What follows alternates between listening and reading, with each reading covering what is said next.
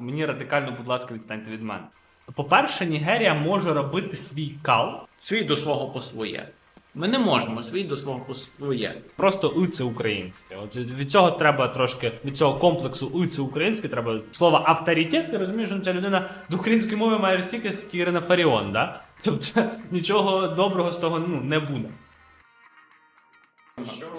Це гіпергодний контент. Да, а тепер... яка різниця?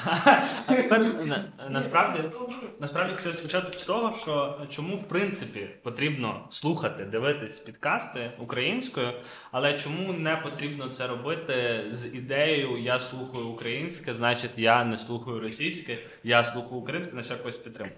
Насправді, якщо ви слухаєте якийсь підкаст, це як з книжками, якщо слухаєте якийсь підкаст, то ви маєте це робити не тому, що не знаю, от в мене всі в класі чи в групі дивляться Стерненка, Палає, підпільну гуманітарку і інший, ну, називаємо так, непотріб, м'яко кажучи.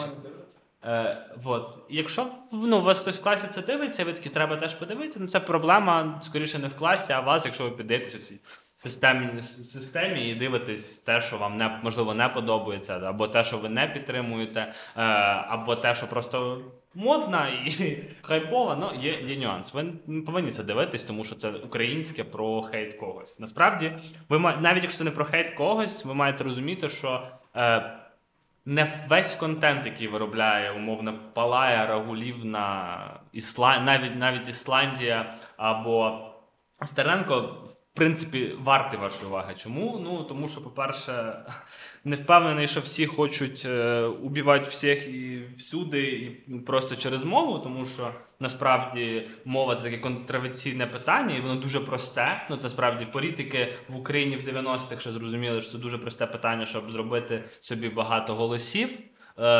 І от це використовували. Зараз до ютуба, як і до блогерів, доходить все те, що бумери придумали колись, вони роблять це зараз. І дуже модно, одні кричать «какая разниця», другі кричать «різать рускоязичних». І виходить так, що у вас просто-напросто створюється якийсь конфлікт, і на цьому конфлікті ви дивитесь, люди отримують перегляди, і вони чомусь стають відомими. Насправді культура — це трошки більше, ніж... трошки більше, ніж просто YouTube, і ви маєте це дивитися, тому що вам це подобається. І тут питання, що вам дивитися, і є, ну, насправді є декілька каналів, яких можна було б і хотілося б подивитися, але про них ми знаємо менше або не знаємо зовсім. А по-друге, це контент, який не викликає у вас різкої реакції, перемоги чи зради. І через те, що у вас не викликає якоїсь різкої там емоції, перемоги чи зрада, ви не хочете його дивитись. Саме тому ми записуємо цей підкаст, тому що ми хочемо показати, що насправді не буває радикально лівих, радикально правих. Мені радикально, будь ласка, відстаньте від мене.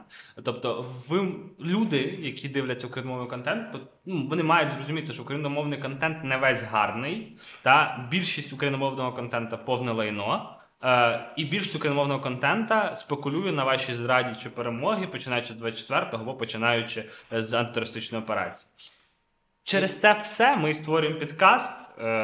Справді хочеться додати, що люди, які найбільше кричать про те, що російськомовні українці – це щось погане і нам потрібно переходити на українську, як правило, самі до недавнього часу були російськомовними.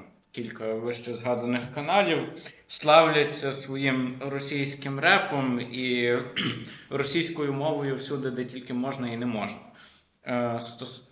Також варто сказати, що зараз дуже популярна тема, що ось, давайте піднімати наш YouTube, і в нас вже є там кілька каналів з мільйоном підписників, і вважається, що ось, дивишся канал з мільйоном підписників, просуваєш українські тренди, робиш українську культуру популярнішою, український контент популярніший. Проблема полягає в тому, що більшість каналів, які залетіли в сучасний мейнстрім, включно з персонажами, яких зараз навіть ненавидить майже вся країна, починаються на букву А, закінчуються на букву Ч, вистрілили в період саме початку війни, і люди дивилися, тому що різко довкола змінилося абсолютно все, і необхідно було шукати щось українське. І люди просто вхопилися за перше, що вони побачили, тому що банально YouTube так працює.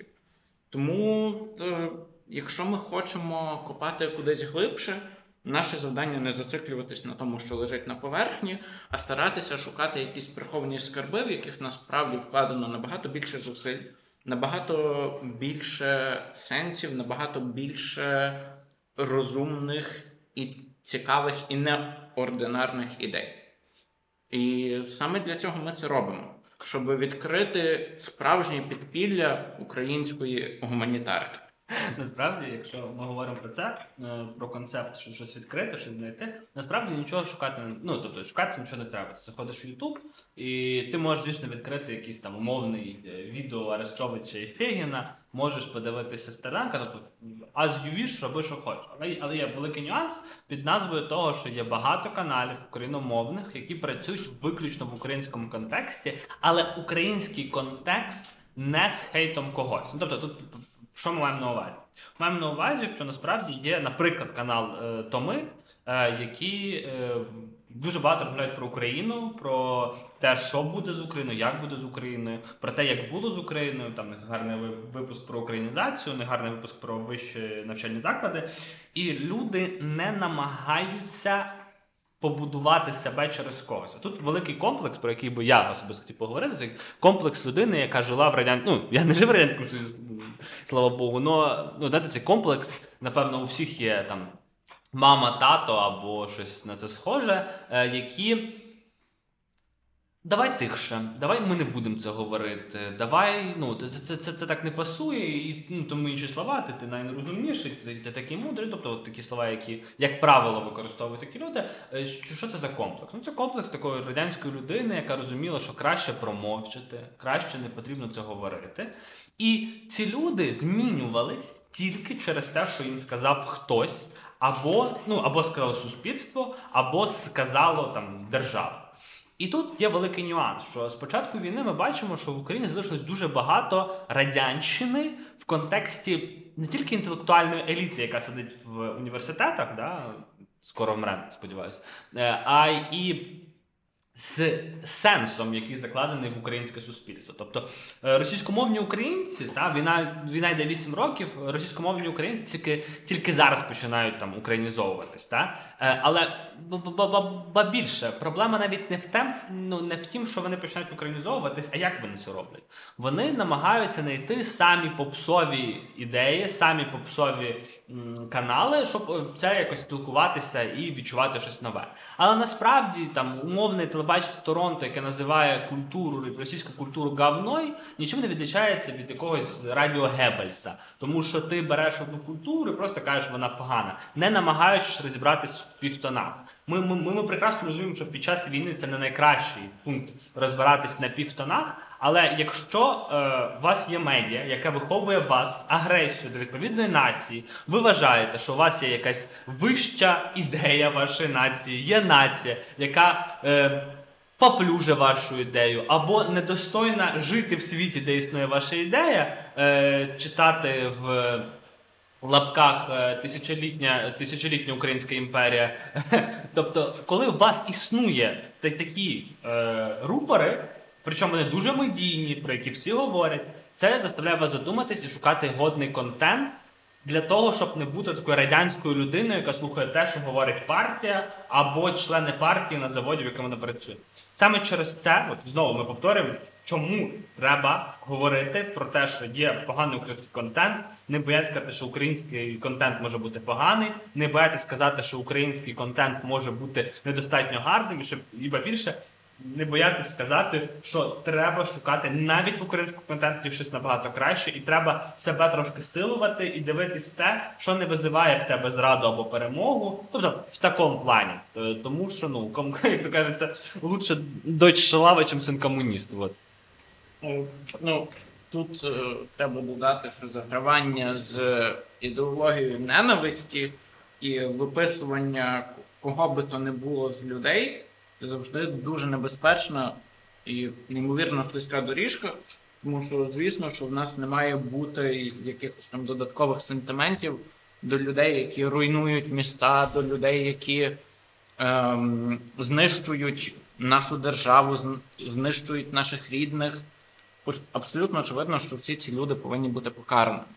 Однак, в момент, коли ми скочуємося до їхніх методів боротьби, недавно трапився жахливий інцидент в Оленівці, уявити собі щось подібне з української сторони рішуче абсолютно неможливо.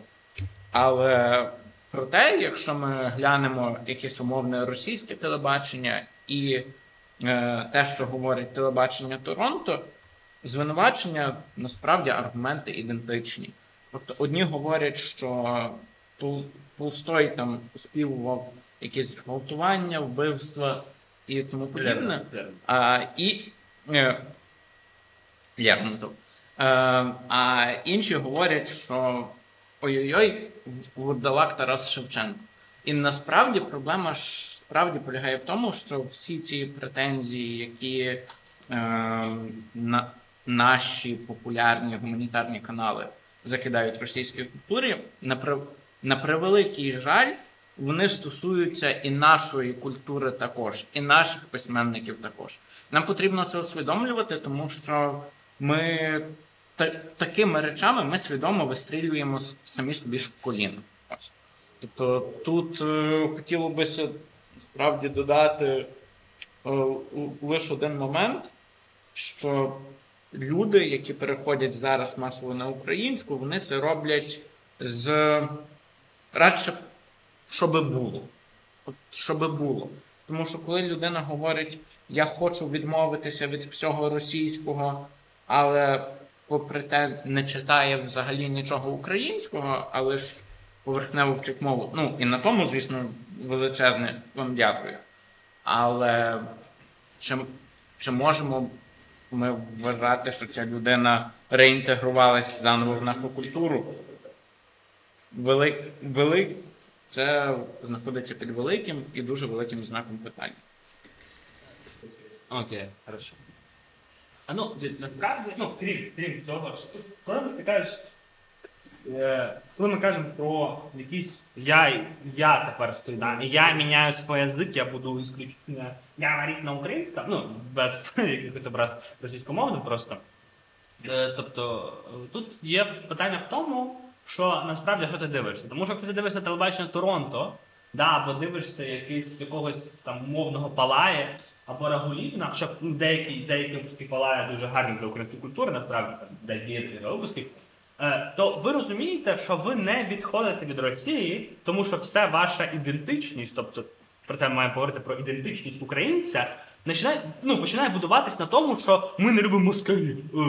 І тут проблема заключається в тому, що, добре, ви не любите москалів, згодні, ніхто не любить москалів. Але питання заключається в тому, що це не повинна ваша бути ідентичність, тому що чомусь на Ютубі, якщо ви зайдете на Ютуб і подивитесь якийсь центр, там Аєєва і ще один такий Карлсон, літературний критик, не Семенко, Семенюк, да.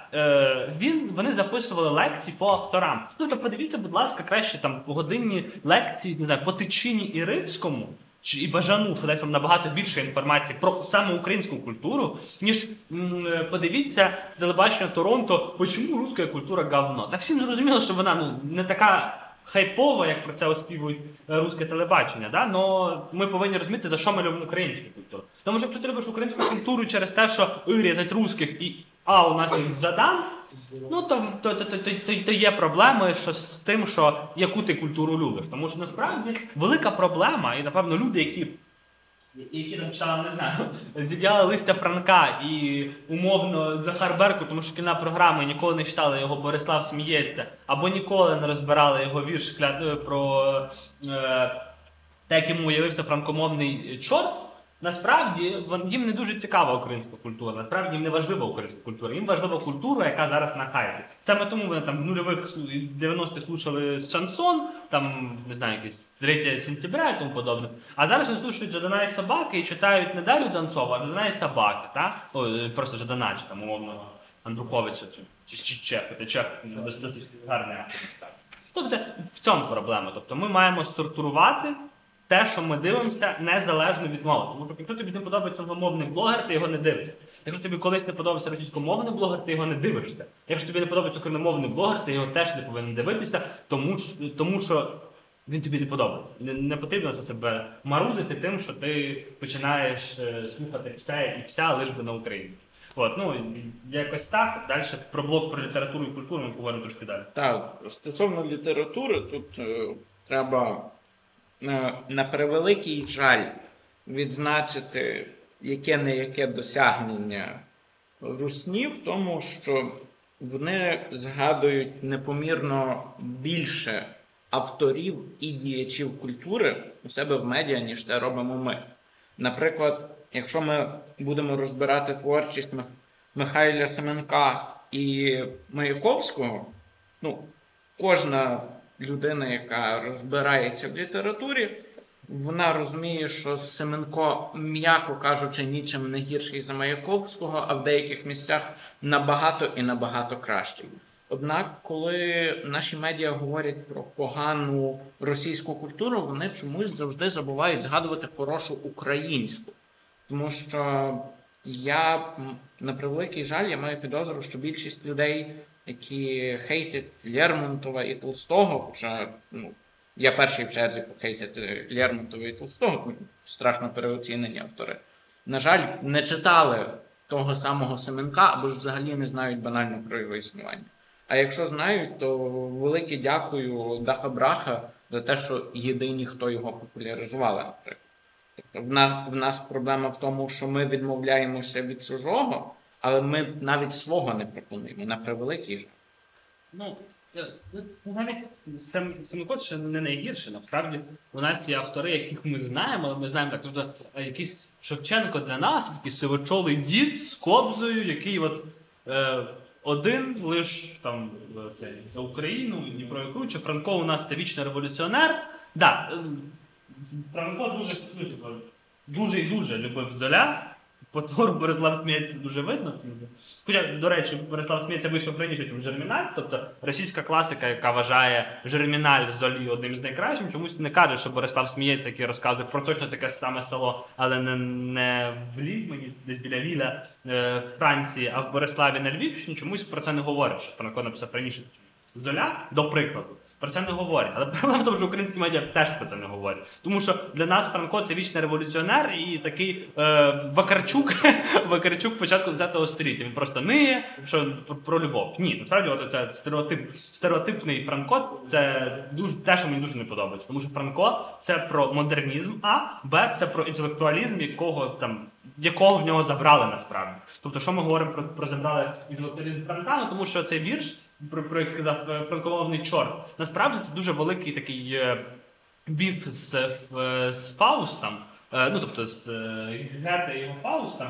І більш, напевно, він, ну тобто, Франко передив того ж самого Булгакова і Лімана зі своїм доктором Фаустом і мастером Маргарита, показав, що диявол не завжди той, який ми собі уявляємо. Це не абсолютне зло, ба більше, насправді, не завжди те, що ми хочемо, можна назвати зло. Ну тобто.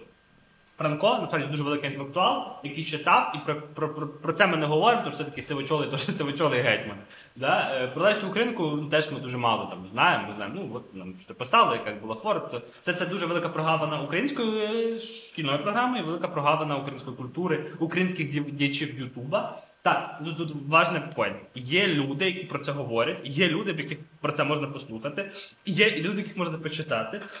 Є Ярослав Грицак, я його не люблю. Дисклеймер, я не люблю Ярослава Грицака.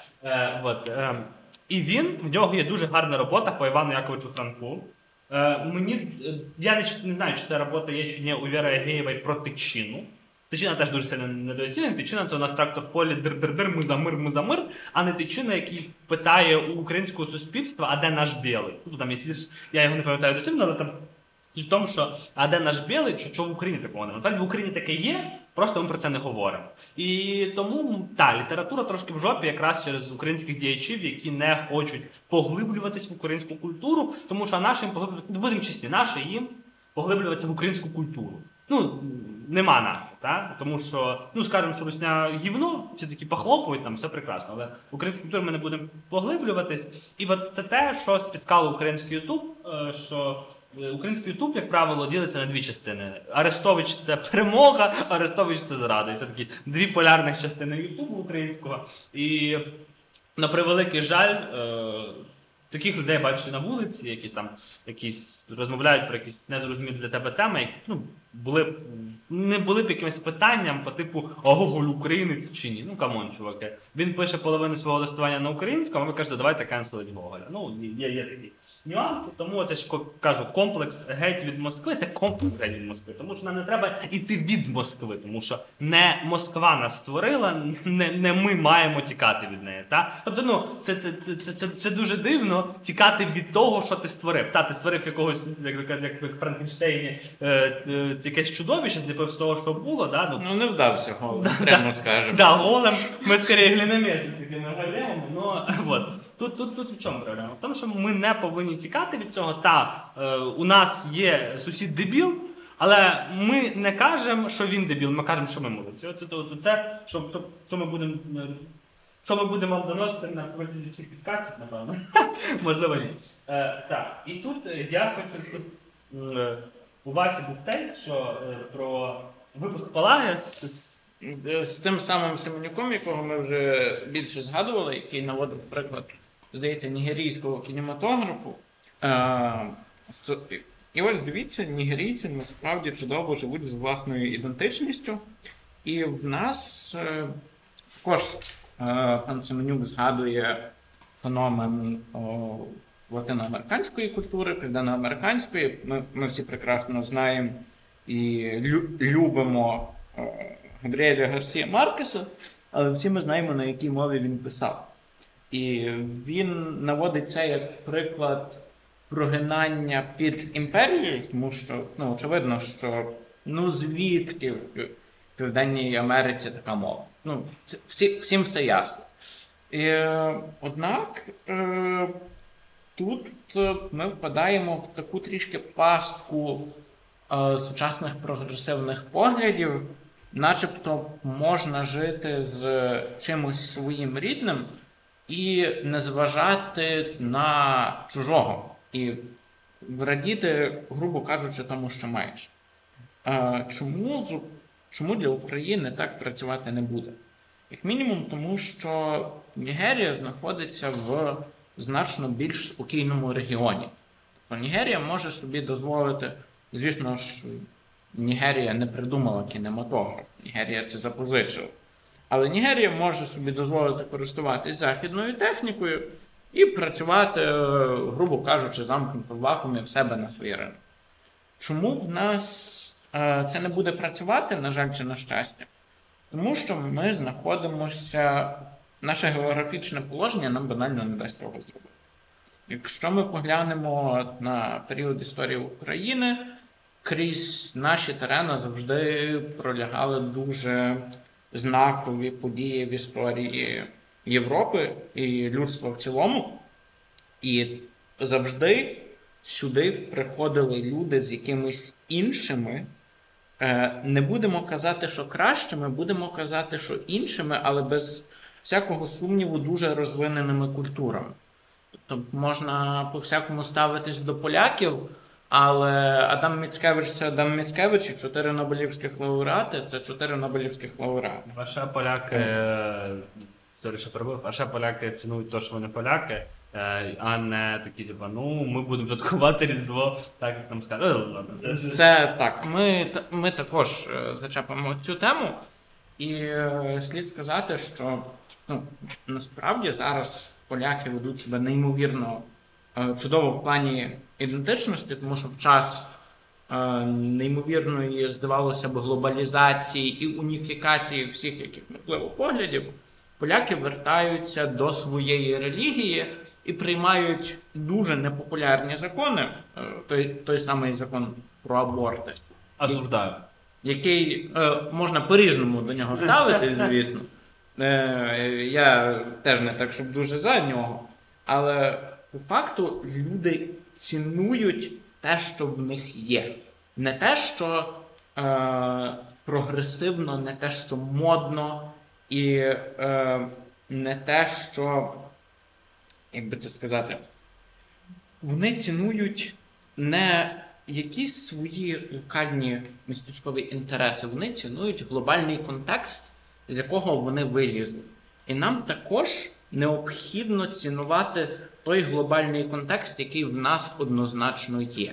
Тому що зараз ніхто не буде вертатися там до часів Київської Русі, але забувати сказати, що «Ой, знаєте, в нас такого ніколи не було», ну, це теж, м'яко кажучи, помилка.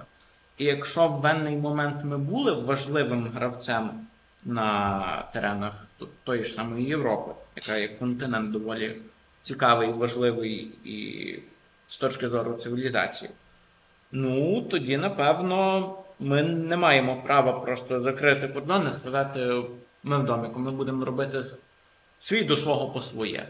Ми не можемо свій до свого по своє, бо тут завжди буде ще хтось крім нас. Ну, і нам треба з цим рахуватися. Так, це перше, мені здається. А друге, мені здається, що ну, не тільки ти не можеш зробити, тому що на тебе хтось нападає, тому що, ну...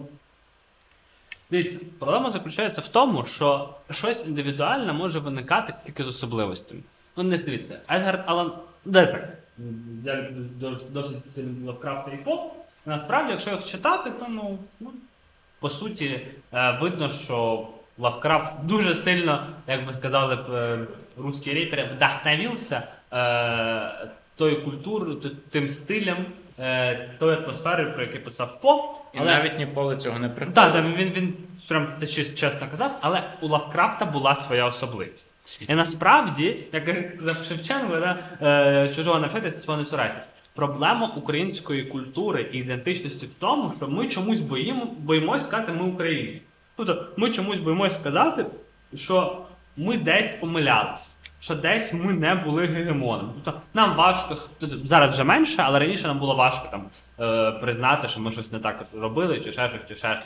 І от в цьому проблема. Насправді більшість проблем України є в тому, що ми не хочемо вивчати своє і надто добре приймаємо чуже. І саме через це, у нас є люди такої радянської закалки, які там умовно читали Пушкіна і Достоєвського, хоча я люблю Достоєвського, так? Але проблема Достоєвського в тому, що на свого Достоєвського в нас знайдеться умовний Франко. Я зараз поясню, чому я згадую так часто Франка.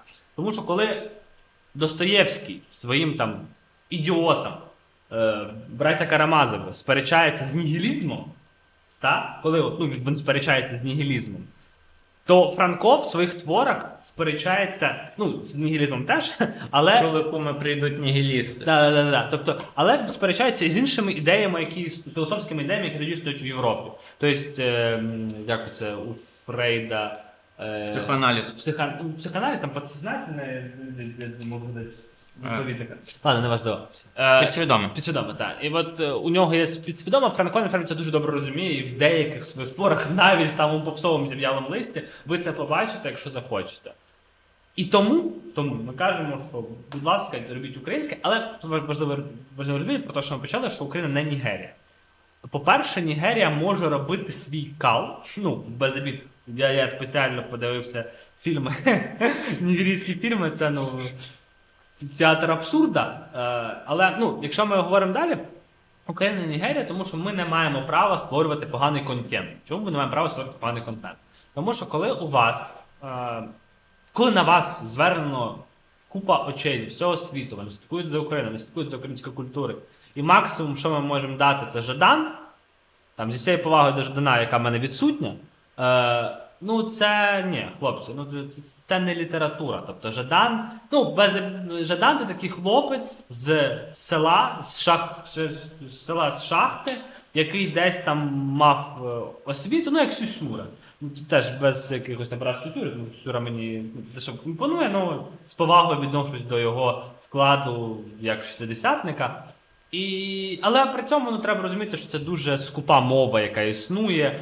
Сюсюра і Жадан пишуть на дуже скупій мові. Якщо Сюсюра пише на скупій, тому що він просто не знав, в нього не було можливості навчатись там по європейському мотивам, в нього не було можливості там читати західні матеріали, то Жадан скупий, тому що він вважає, що є тільки одна мова, мова словника, яку він використовує, і тому у Жадана луганський авторитет, який в житті не говорив українською, більше ніж впевнений, чомусь у Ворошиловграді Жадана луганський авторитет починає розмовляти вичурною українською, яку, по-перше, дуже дивно чути від цього героя, та, тому що коли ти чуєш... Навіть у Львові. Не, да, навіть у Львові, коли ти чуєш слово «авторитет», ти розумієш, що ця людина до української мови має стільки, скільки Ірина Фаріон. Да? Тобто нічого доброго з того не буде.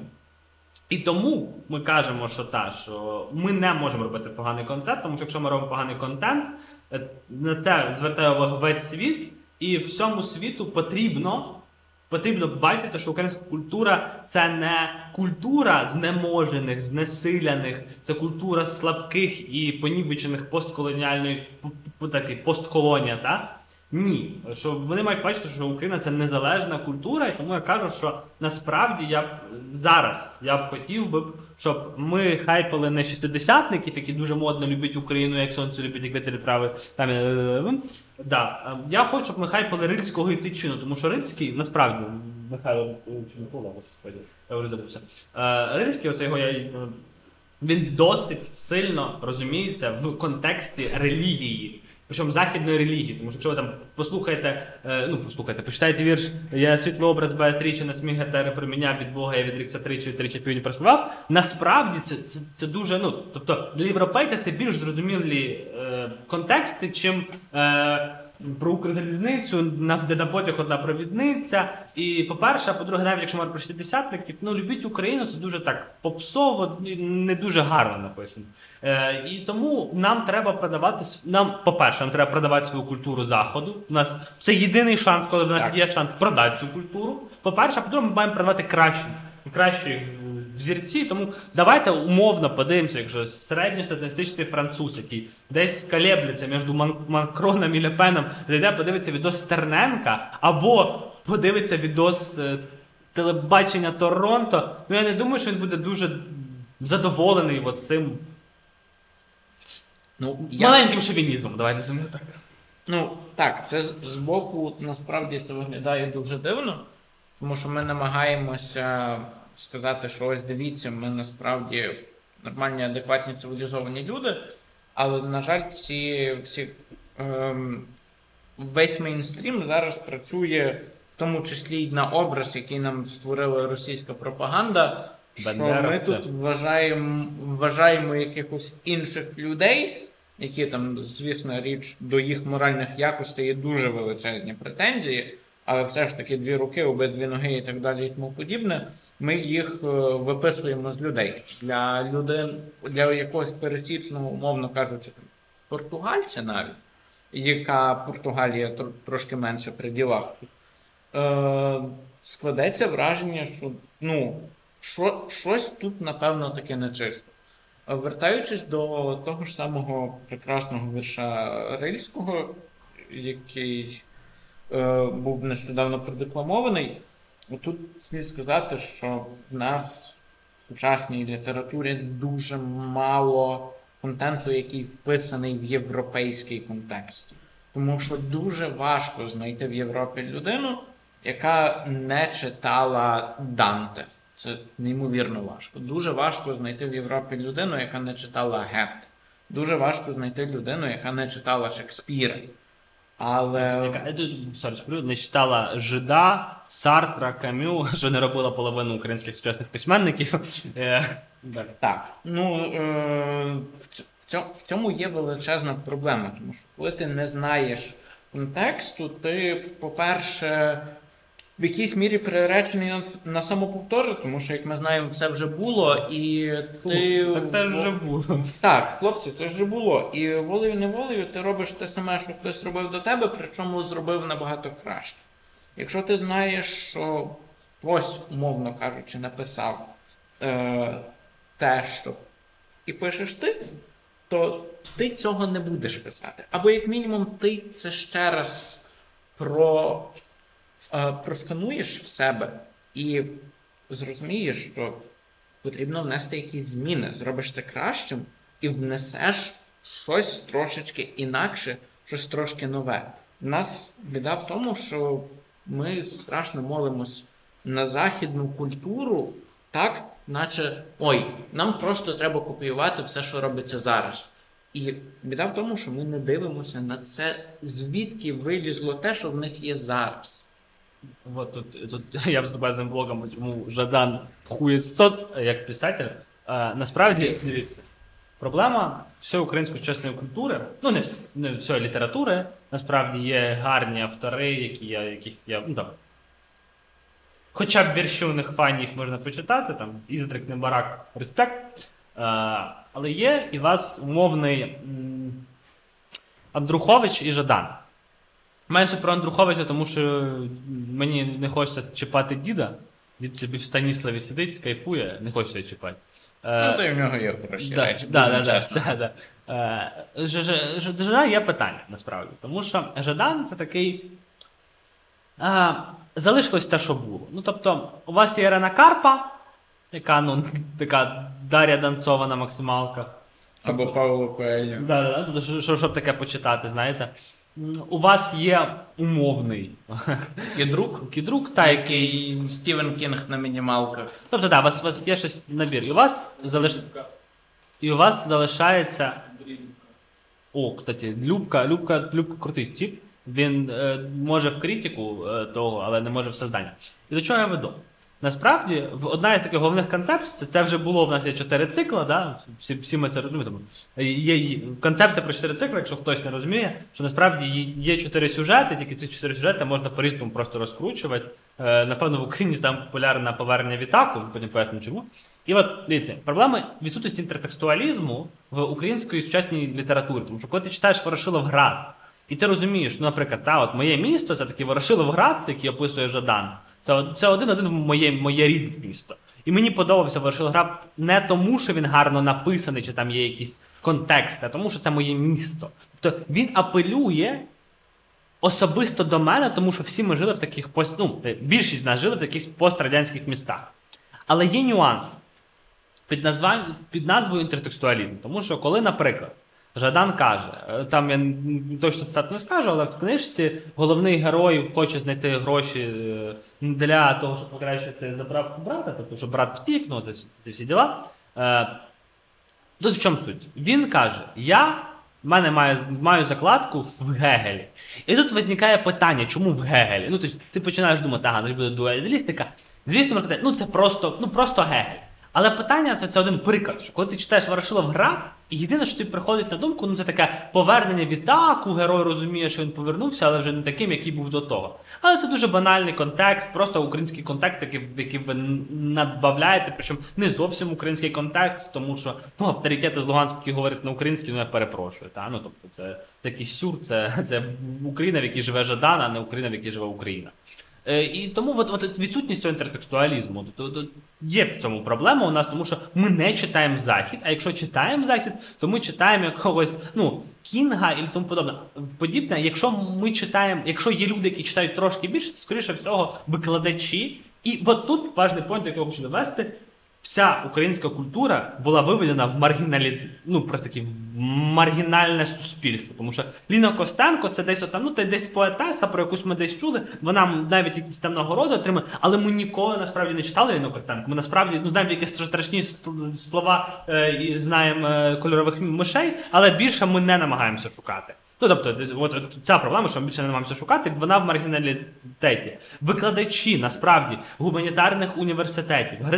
Той умовний Грицак, мені не подобається його ідеї і те, що він говорить, але, як то кажеться, я можу бути 1000 раз не згоден з вашою точкою зору, але я готовий дати життя за те, щоб ваша думка була почута. Тобто, у нас є умовні гуманітарні викладачі, з якими ми не вважаємось. У нас вся еліта social science виїжджає за кордон, тому що соціальні науки були вбиті Радянським Союзом, а потім 90-ми і оцим комплексом маленького українського комуніста, який залишився. Тобто, і саме через це у нас існує проблематика, і ця культура йшла в маргіналізм. В цьому проблема, і саме через це українській літературі дуже важко існувати як якісному конкурентному продукту, тому що якщо почати Бехбедера, Шміта, це сучасників говорю, наприклад, Жадана, якщо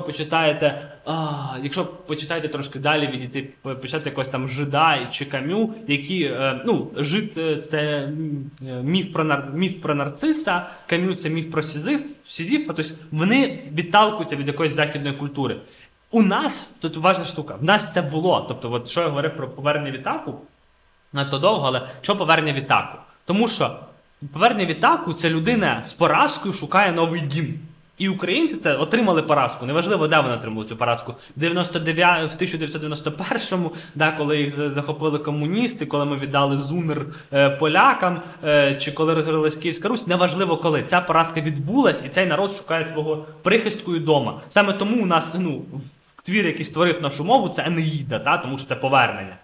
І коли ми говоримо далі, Франко теж звертається до цього повернення, Леся Українка звертається до повернення. І вони звертаються до неї тоді, коли звертались всі європейські культури. Коли всі європейські культури говорять про це.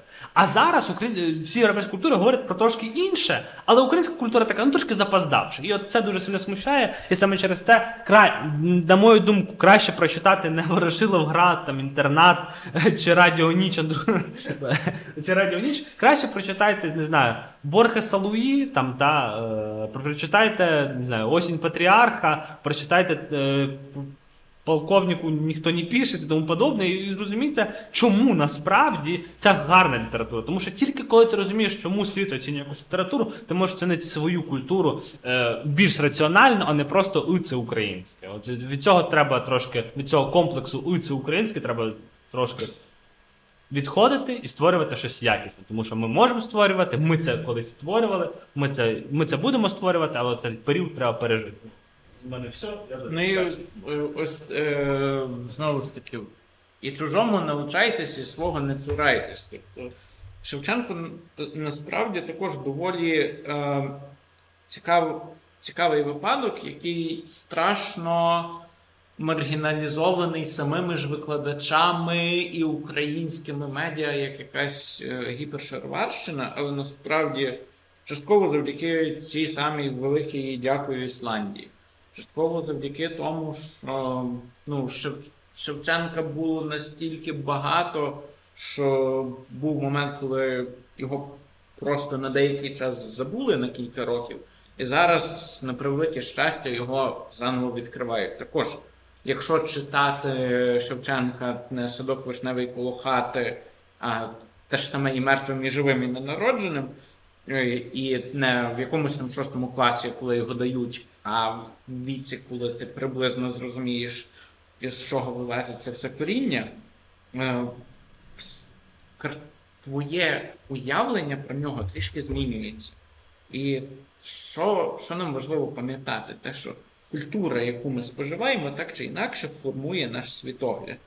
Вона формує ті слова, ті образи і ті поняття, якими ми потім далі оперуємо в звичайному житті, до яких ми звертаємося. Якщо ми десь там почули в якомусь фільмі «Залиш надію, всяк, хто сюди входить», і ми далі це використовуємо, але ми при цьому там не читали того ж самого Данте, так?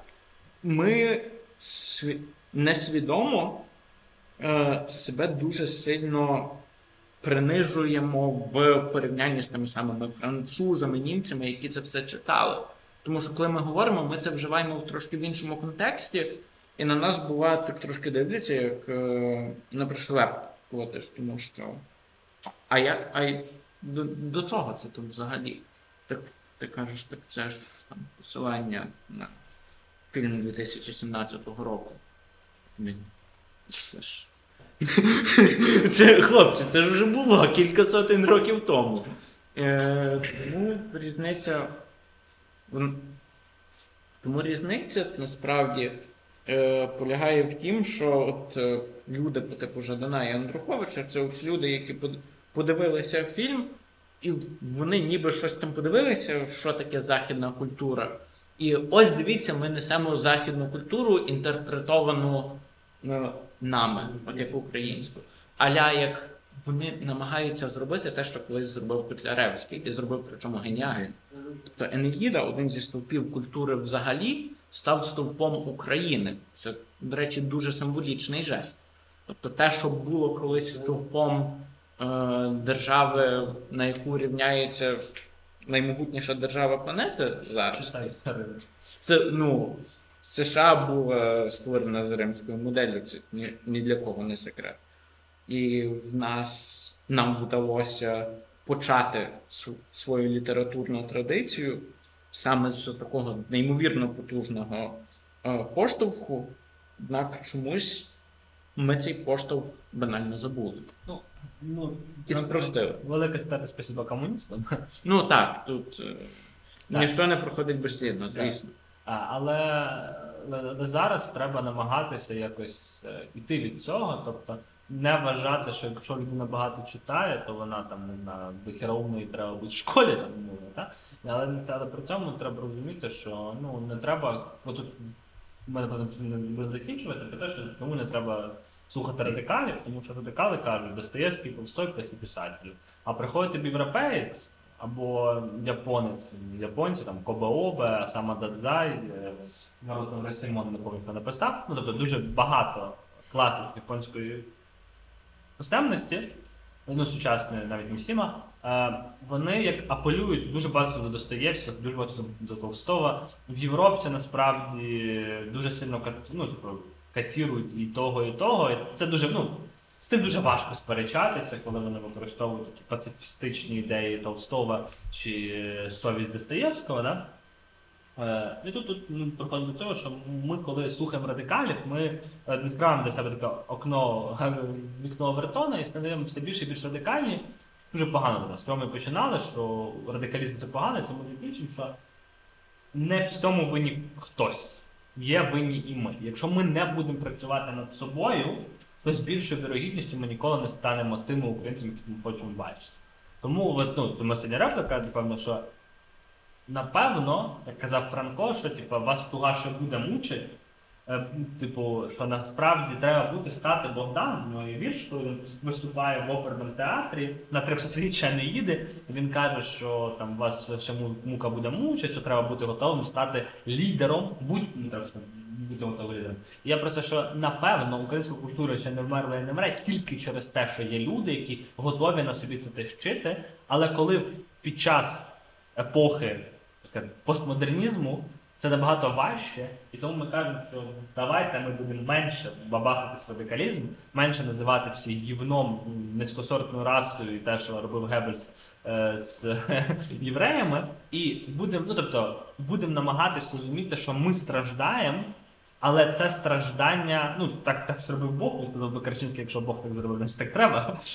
Але ми повинні розуміти, що ми маємо пройти це страждання, це як випробування в дитинстві. Ви не маєте Якщо вас в дитинстві ображали, ви не маєте ці образи виносити, коли ви стали дорослими людьми. Українцям вже час зрозуміти, що дитинство пройшло, так над нами знущались, так нас там геноцидили кучу раз, але при цьому ми повинні бути вищі цього, тому що якщо ми залишаємося в цьому контексті «ти геноцидив мене, а я загеноцидив тебе», ми такий урабарос створюємо, де ми просто не продукуємо нічого нового і залишаємося Україна це десь біля Росії. В цьому напевно проблема, що треба вирішити. Так, і я насправді закінчу в притаманній собі манері на трішки більш пафосній ноті. Тут був згаданий дуже вчасно Місіма. Насправді, якщо ми подивимося на те, що робив Місіма в Японії, і можна взяти також французький приклад Жана Жене, то я думаю, ні в кого, хто зайде в Вікіпедію, не буде сумніву, що в кожного пересічного японця і в кожного пересічного француза питань до Жана Жене і до Місіми буде набагато більше, ніж в пересічного українця до Гоголя. Однак, проте чомусь ні в кого не виникає сумніву, що Жан Жене – це саме француз, а Місіма – це саме японець. Попри те, що, об'єктивно кажучи, їхня діяльність була не так, щоб дуже на користь в короткостроковій перспективі, скажімо так, державі, громадянами якої вони є. І тут щодо постмодернізму, насправді на даний момент вже очевидно, що, скоріш за все, світ буде трусити дуже сильно. Є в мене така підозра, що нас чекає щось нове. Тому що ніщо не вічне, постмодернізм в тому числі. І мені здається, що наше завдання – війти в оцю нову епоху з якомога більшим багажем з того, що ми вже маємо. Не забути ось це і принести, спакувати це, умовно кажучи, в рюкзак свого світогляду і своєї культури, щоб це інтегрувати вже в щось нове, що прийде, про що ми на даний момент ще не маємо уявлення, але що, на мою думку, неодмінно прийде і вирветься в наше життя вже дуже і дуже скоро, найближчі кілька десят років. На тому я пропоную завершувати. Так, кажуть, цілую в плечі. І до зустрічі.